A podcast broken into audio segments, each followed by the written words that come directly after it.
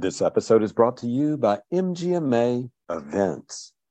Join us June 6th through the 8th for a robust and convenient learning experience featuring education from industry leaders covering a wide variety of challenges facing medical practices today.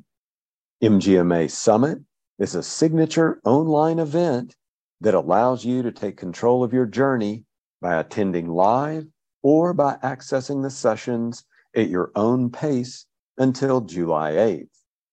Go to mgma.com slash events to learn more and to register today. Well, hi, everyone. This is Daniel Williams, Senior Editor at MGMA and host of the MGMA Podcast Network.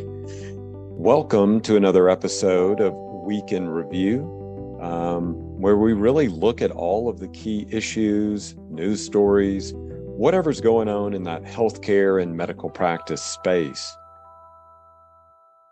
We've been off for a couple of weeks here um, due to travel, vacation, other challenges as well, but happy to report that we're back here. And what we've done for this episode is connect with senior advisor Cristy Good, who's with MGMA. She really works closely with that MGMA community um, in the community chat space. And she serves as the key advisor for the Ask an Advisor platform and you may have seen some of the episodes uh, of MGMA podcast where we featured Cristy going over those questions. We thought at this point it would be great to bring her own for this week in review. These are some of the most important questions that Cristy has been fielding and answering from that MGMA community. And I think it'd be great today to go to that interview now and hear what your peers are saying. At, before we go to that, I would like to say, please check out that Ask an Advisor feature because I know there's a lot of questions you may have on your mind. Uh, there may be challenges uh, at your practice where you're looking for a solution. And Cristy's got a lot of experience at practices and devotes her time now to researching and finding solutions for y'all. All right. So at this point, let's go to that interview with Cristy Good. She's senior advisor with MGMA. Hope you enjoy this. Give us some feedback. Let us know what you think, and we'll talk again soon. Thank you. Hi, everyone. Uh, Daniel Williams here, senior editor at MGMA, host of the MGMA Podcast Network. We have another Ask an Advisor episode for you. We are joined by Cristy Good. For people who are new to the Ask an Advisor uh, show that we've created this year, just give us a little update about what Ask an Advisor is and just walk us through that. Just give us a quick, you know, the elevator pitch, a one minute overview. Ask an Advisor is a member benefit to our MGMA members where they can send a question in that they may be having trouble finding resources around or just need some advice on kind of how to handle a current situation. And they go to our website, they post their question to ask an advisor, and usually same day, if not at least within 24 or 48 hours, we get back to that member and help them through um, getting them either resources or helping them answer the question that they are struggling to find answers for.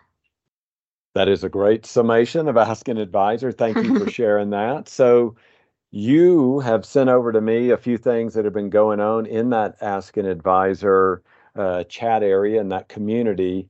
So, what you've explained to me is that you've had several questions come in on medical and financial records retention, um, as well as one around how long a practice should keep access to their retired EHR system. So let's get to that first one. So, one of our MGMA members mentions that we transitioned from our previous EMR to our current EMR in January of 2012 We still have access to our previous EMR records, and all scanned images from the previous EMR were imported to the current EMR, with the exception of visit notes.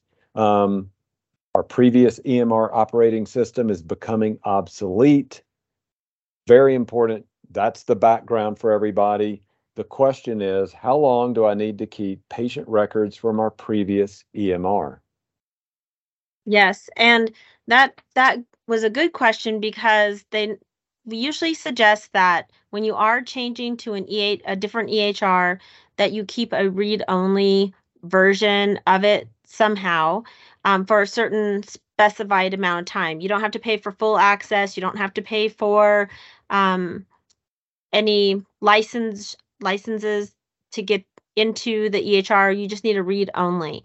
Um, many places choose to move most of their files over to their new EHR um, during like a preload. So as they're moving from one to another, they spend a certain amount of time what they call preloading their new EHR. And there'll be a point in that in which you decide what charts are important, what notes are important, what information is important, and then you may keep a read-only version of your old EHR like this um, practice did. So the recommendations with any medical records, you have to first follow what those are by your state and or or federal regulations.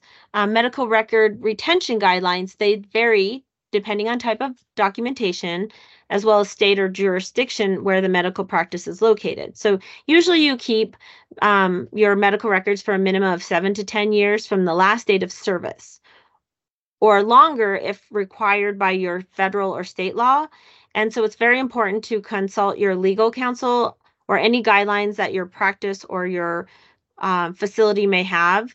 Um, so knowing that, uh, if you move most of those over to your new EHR, and this person said that they did everything but visit notes, um, I told them that they had to go back and look at when those notes were last entered. And then you have to follow the medical record retention guidelines of seven to 10 years from last date of service for those patients.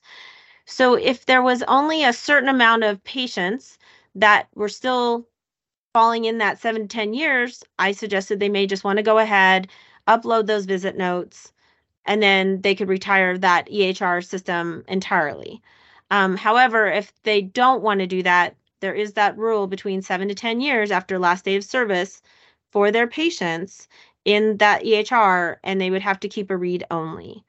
Um, so that's something that a lot of our medical um, practices, as they've been moving EHRs, have been dealing with. When do I move everything over? What do I move over? And then how long do I keep a read only till I can retire that old EHR system entirely? Okay. That is great information. So we have one more that we want to go over. Um, another uh, practice leader wrote in, I am trying to nail down some information pertaining to how long we have to keep EOBs, daily balance sheets, paid invoices, etc. I have tried looking this up, but continue to get conflicting answers. Thanks for any help.